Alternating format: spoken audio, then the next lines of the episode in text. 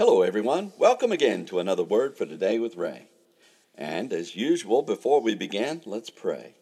Heavenly Father, it is always such a joy when we take this time uh, to set aside of our busy days and nights, and we just want to sit at your feet and learn of you. I pray, O oh Lord, that you will bless us with your presence and guidance as we study your word. Teach us more about you, your Son Jesus, and your ways. In Jesus' name we pray. Amen. The title to today's lesson is By the Revelation of Jesus Christ, and it's taken from Galatians chapter 1 and verse 12. Paul the Apostle has heard that false teachers are promoting another gospel in the churches of Galatia. He marveled that they were so soon removed from the gospel he previously taught them. From, but from where did Paul receive this gospel he has been speaking of during the beginning of his writing to the Galatians? We really don't have to guess because Paul provides his source in today's verse found in chapter 1 and verse 12, where he wrote, For I neither received it of man, neither was I taught it but by the revelation of Jesus Christ. First, Paul addresses where he did not receive his gospel. For I neither received it of man, neither was I taught it. Ideas and thoughts generally transfer from one person to another. Originality does transpire from time to time, but most education has a foundation of what this one said or what that one discovered. Rarely do people do more than parrot others' thoughts. Paul knew this. He knew there were teachers who had contrived ideas about the gospel who passed them one to another. From one man to another, one teacher to a student, the gospel of the Judaizers infiltrated the Galatian countryside, and when it did, the church members ascribed to their thoughts. Paul was unique although he previously was taught by man.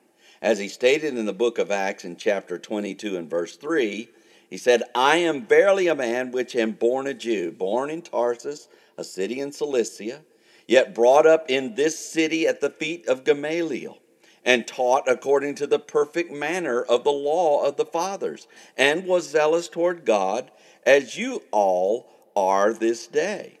Paul didn't receive the gospel of Jesus Christ from the formal teaching of men. No, rather, Paul says, but by the revelation of Jesus Christ. There is no greater teacher than Jesus. When God is the source of your information, there is no greater pinnacle of education. Ideas received from Jesus about his gospel are clear, unabated, and without flaw. Ideas from men often are. Paul expresses the superiority of his source when he tells of his message coming by revelation of Jesus himself. There is no greater authority concerning the gospel of Jesus Christ than God. And when Paul perceived this gospel, all who heard and received from him would know they had the truth. So, where do we receive our information? Is it only from others? Do others guide our thinking, our plans, our direction? If so, we would be wise to be sure of their source. Many people are misled by well meaning individuals who desire purpose and position in others' lives. However, they are following ideas and thoughts that are derived from sources other than the Bible.